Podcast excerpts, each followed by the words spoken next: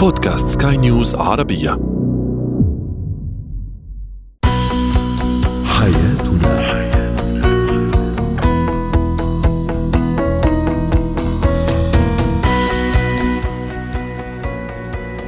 مستمعينا الكرام أهلا بكم إلى برنامج حياتنا. برنامجكم اليومي الذي يعنى بشؤون الأسرة وباقي الشؤون الحياتية الأخرى والذي يمكنكم الاستماع إليه عبر منصة البودكاست لسكاي نيوز عربية. معي أنا طيبة حميد.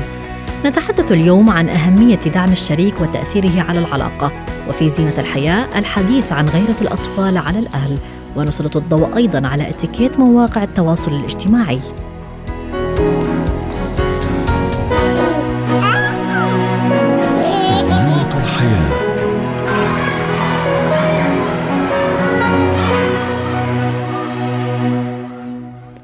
يواجه الأهل الكثير من التحديات أثناء تربيتهم لأطفالهم.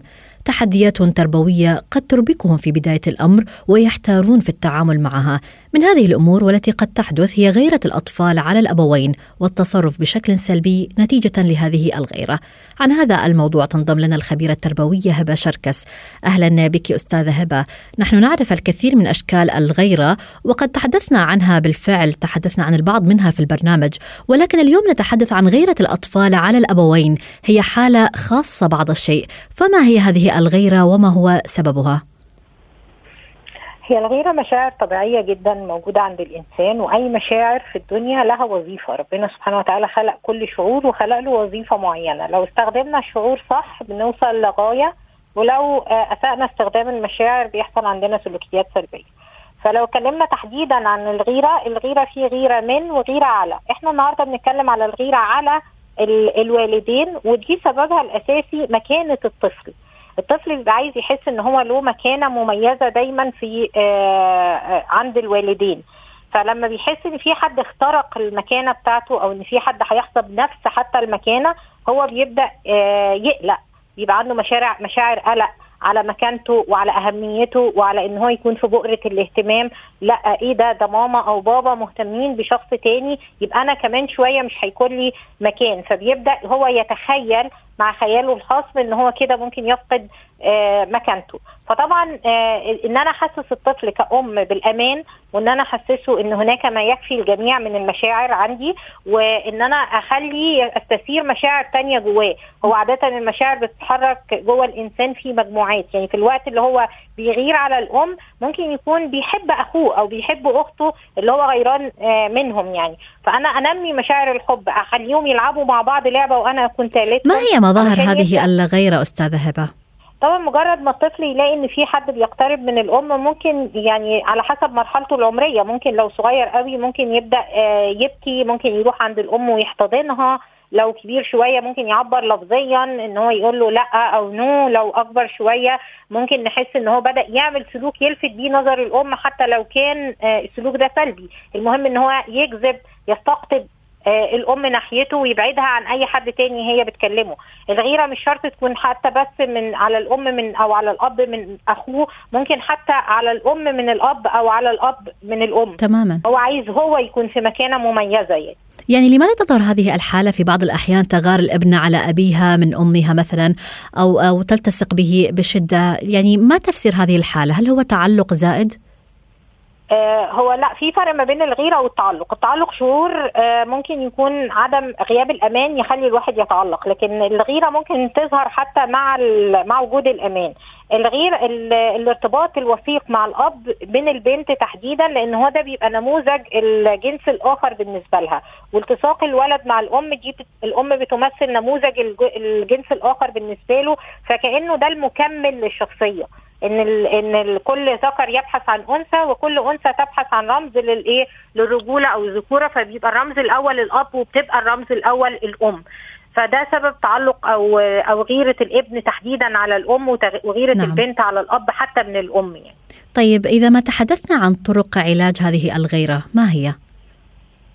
خلينا نقول إن الغيرة آه، آه، شعور طبيعي جدا وده معناه إن الطفل بيبحث عن مكانة في في الأسرة وعايز يحافظ حتى لو عنده مكانة عايز يحافظ على هذه المكانة ويزودها. يعني يخلي مكانته أكبر عند الأهل. فهي شعور غير بغيض ولا حاجة لكن زيادة الغيرة عن الحدود هي اللي ممكن تتحول لشعور سلبي والسلوكيات المصاحبة للغيرة.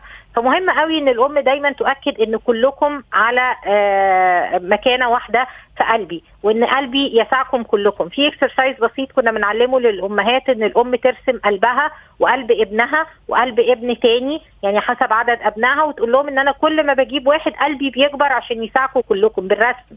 لأن الطفل يعني بتلتصق مع الصور البصرية. فبصوا قلبي بقى قد إيه؟ فأنت لو كنت بتاخد آه شوية حب قد كده لما قلبي كبر بقيت تاخد أكتر لما لما تواجد أخوك التاني. آه فلما تبدأ الأم تعبر عن الكلام ده وتقربهم من بعض تلعب معاهم ألعاب مشتركة وكل واحد يكون له دور علشان تبدل الغيرة بالانتماء وبحب المشاركة وبمشاعر الحب والألفة ما بين الأبناء وما بينها وتكون هي طرف في اللعب ده. ده بيبدد الغيرة دي وبيحسس الأطفال إن هم كلهم على مكانة معينة. أحيانا غيرة الطفل بيكون لها سبب فبيبقى بتبعت للأم رسالة خلي بالك أنت مش مهتمة بيا بما فيه الكفاية. فهنا الأم أو الأب لازم يراجعوا نفسهم هل فعلا غيرة الطفل في محلها؟ نعم. لأن أحيانا إحنا كأهل بنميل إلى طفل مثلا لأنه أصغر بنميل لطفل لأنه أضعف بنميل لطفل لأنه شبهنا أكتر. فهنا لما الاقي طفلي بيغير أنا لازم اراجع نفسي. هل غيره الطفل في محلها؟ هل هي غيرة بيبعت من خلالها رسالة إنه بيفقد مكانته أو إن أنا بميز نعم. طفل عن الآخر؟ فدي برضو نقطة مهمة للأم إن هي تدركها. وضحت الفكرة. شكرا لك الخبيرة التربوية هبة شركس. هو وهي.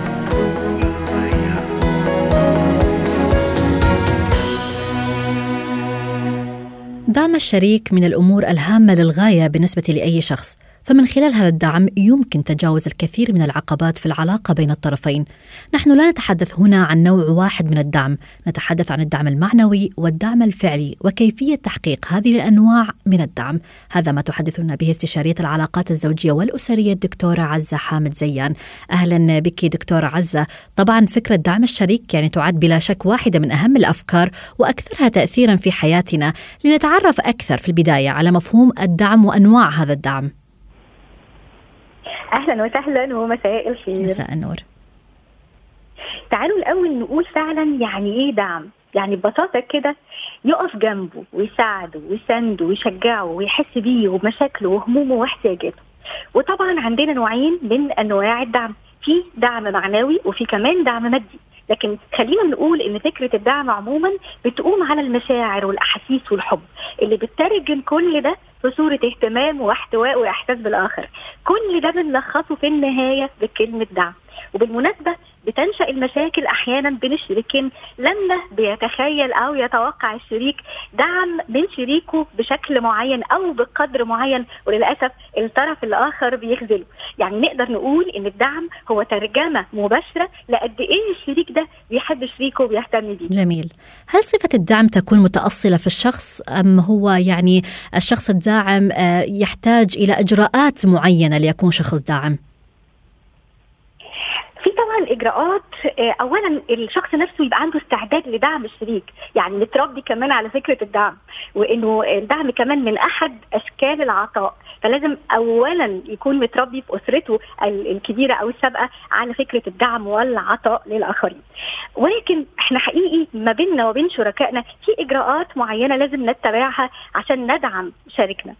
اولا نسمع بعض يكون عندنا من الوقت وسعة الصدر لسماع مشاكل الآخر ومش بس مشاكل أسمع فضفاضة الطرف الآخر. عمل إيه في يومه؟ هل يومه كان لطيف؟ مرهق ولا مزعج ولا رائع. لازم شريكي يكون مستمع جيد جدا وبقول جيد جدا وموضوعي وغير ناقد. لازم كمان أؤمن بقدرات شريكي. أقدم له كمان نصيحة مفيدة وشريكي كمان أو الطرف الآخر يكون مؤمن إن أنا هقدم له النصيحة المفيدة وإن كمان وجهة نظري سليمة.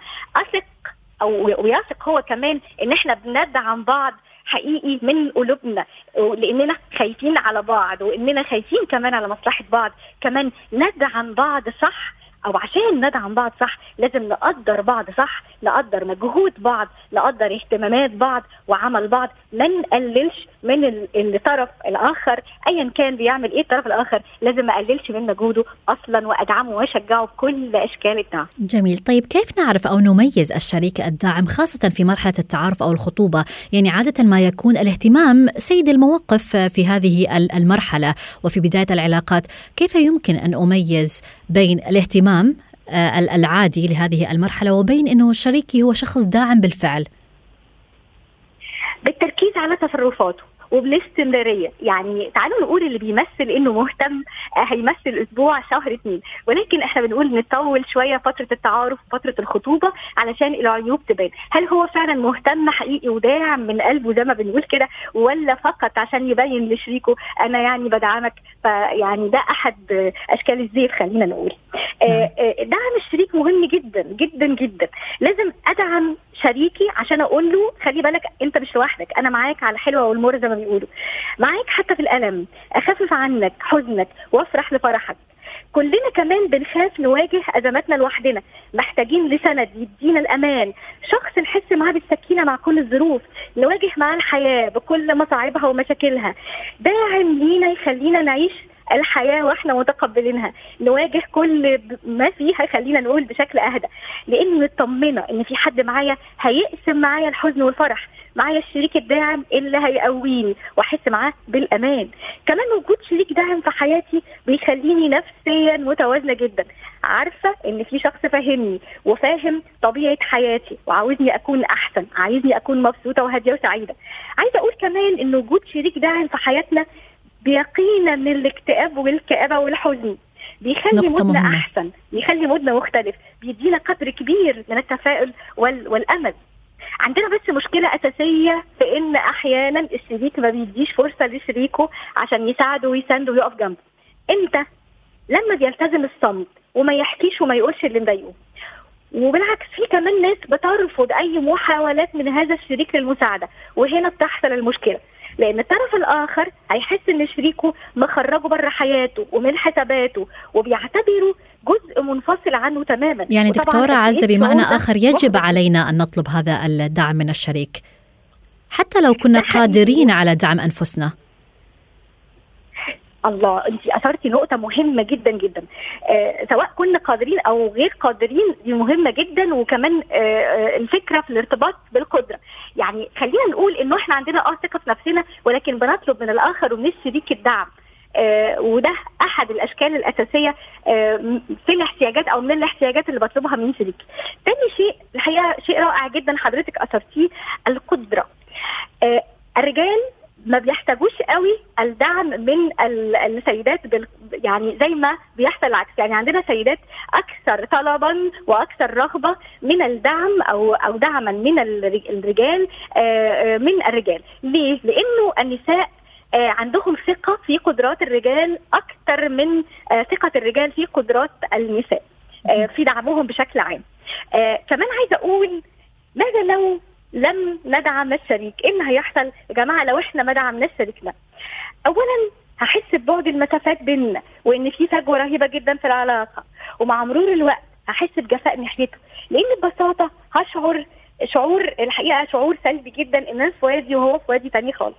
تاني حاجة كمان هزود شعور السخط عليه والضيق منه وابتدي أدور على الداعم والسند والظهر والمشجع في آخرين. صحيح. طلعوا بقى الآخرين دول أهل أو أصدقاء. أو علاقه أخرى هتديني أنواع الدعم اللي أنا محتاجاها وأنواع التشجيع اللي أنا محتاجاها. طيب باختصار دكتورة عزة لضيق وقت المقابلة إذا كان شريك شخص لا يستطيع تقديم الدعم كيف نتعامل معه؟ باختصار؟ أديله من الفرص آه الكثير. ولكن آه، في نقطة محددة ونقطة النهاية اللي هعرف كويس قوي إن هذا الشريك ليس داعم وليس مشجع وليس سند آه، من فضلكم لو آه، يعني في مرحلة التعارف أو الخطوبة نترك هذا الشريك السلبي نعم. لأنه الحقيقة مردود السلبي هيكون علينا أكثر كثير من أي مردود آخر. شكرا لك استشاريه العلاقات الزوجية والأسرية الدكتورة عزة حامد زيان على جميع هذه النصائح. اتكات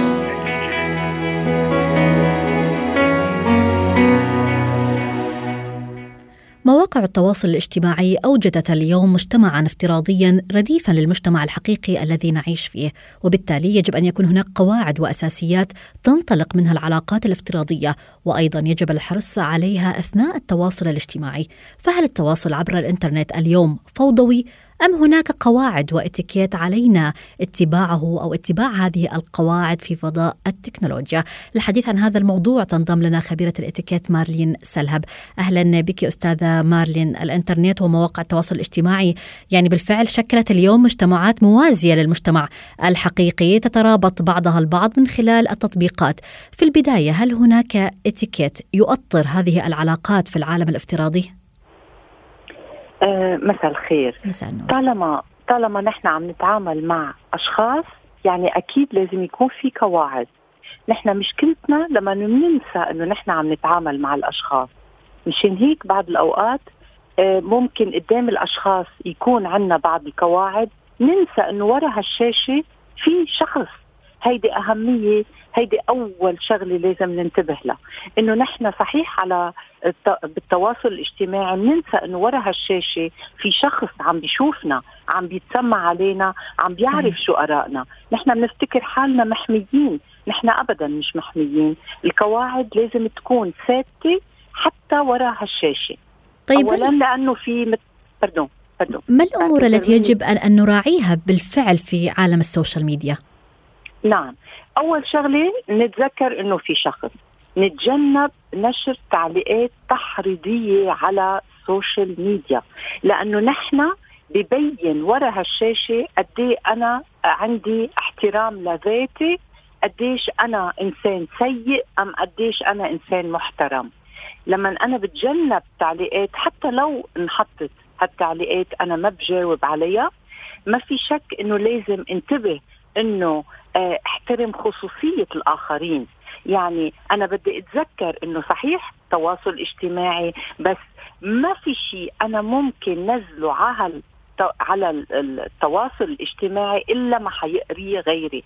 ما بقدر أنا أتراجع عنه. يعني بمجرد إني أنا نزلت أمر معين آه يمكن بهاللحظة إنسان ثاني يعمل له شير وهالشيء بخلي إنه كل الناس رح تعرف إنه أنا شو حكيت عهل يعني نستطيع القول أستاذة مارلين إن هناك أيضا اتيكيت لنشر آه، القصص أو المواضيع على مواقع التواصل الاجتماعي. أكيد أكيد. هلأ ما عندنا وقت نحن نفردهم. بس أنا إذا بدي أحكيكي مثلا أكثر شيء الناس تستعمله مثلا على اليوتيوب أنا بدي أقول. بدي التزم أنا مثلا على اليوتيوب برأيي عن الموضوع اللي الشخص عم بيحكي عنه مش بسيء للشخص بحد ذاته. هيدي كمان بدي انتبه لها. إذا نعم. بدي آخذ مثلا الواتساب. الواتساب أنا ما بحق لي أبعت مثل الرسائل اللي بيبعتوها. آه ستنا بتعرفي أنتم 15 رسائل إن كانت دينية أم اجتماعية وخوف الناس من هالرسائل اللي حضرتك مثلا ما, ما, ما وديتيها. في ناس كثير بتتأثر بهالأمور. صحيح. بدنا نتجنب كمان قديش فينا نحن نكون إيجابيين ما نكون سلبيين. ما فيي أنا ورا هالشاشة أعتبر حالي أنا محمية. أنا ممكن اذي الأشخاص أكثر من ما أنا متصورة. صحيح. تعليقات تجرح الإنسان اللي هو آه عم بعلق أنا عليه. طيب هل هناك وقت يجب أن نتقيد به أثناء التحدث آه، على مواقع التواصل الاجتماعي مع البعض، يعني يقول آه، الناس مثلا إن اتيكيت التحدث على مواقع التواصل الاجتماعي يجب أن تكون قصيرة ولمدة لا تتجاوز العشرين دقيقة، هل هذا صحيح؟ أكيد صحيح لأنه الناس بتزهق لما بتطلعي على شيء آه، كثير طويل ما بتقعد تكمله، إذا أنا حابة اوصل لك مسج معين قد إيه أنا بكون خفيفة قد إيه بتكون قصيرة قديش بيوصل المسج للناس أكثر. هيدي ما في شك فيها. بس برجع بقول الناس صحيح يمكن رح تتفرج على أشياء بعتذر بذيئة مش حلوة بس رح تضحك عليهم لهالناس. وبرضه هيدا مجتمع نحن هلأ عم نتفاجئ قديش رح ياخذ من وقتنا. رح يعني صحيح ما, ما اسمه مجتمع بس آه عم بياخذ من وقتنا عم بياخذ كثير من الأشخاص الشخص كثير عم بي إذا بدك تاخذي مدام مثلا على ال business etiquette. هلأ صايرين ما بياخذوا ال CV تبع هالشباب. بيفوتوا على الفيسبوك تبع هالشاب على الإنستغرام تبع هالشاب. بيشوفوا هو شو حاطط شو عنده. وهون. أنا بقدر آخذ فكرة عن هالشخص. لكن أنا بدي أكون محترمة حتى وراء هالشاشة. جميل. طيب هل هناك اتيكيت مثلا لترك المجموعات الخاصة بواتساب أو إنستغرام أو أي موقع آخر من مواقع التواصل الاجتماعي؟ أكيد أنا عندي كل الحرية بس برجع بقول بألفاظ تكون بتليق فيي أنا فيي أعتذر وأترك من دون ما أعطي أي عذر بس أعتذر من الشخص إنه أنا بعتذر عندي كثير مثلا جروبات آه، ما عم بقدر لحق بعتذر وبوقف. حتى إذا ما اعتذرت ما له حق الشخص الآخر ياخذ على خاطره مني. ابدا. جميل. هيدا شيء خاص فيي. طيب بعض الناس قد يستخدمون الإنترنت لدعوة أصدقائهم أو أفراد العائلة لأي مناسبة سواء عن طريق فيسبوك أو من خلال الرسائل النصية. هل هناك اتيكيت مثلا للرد على هذه الدعوات؟ هيدي حسب المناسبة اللي حضرتك عم تعزمي عليها.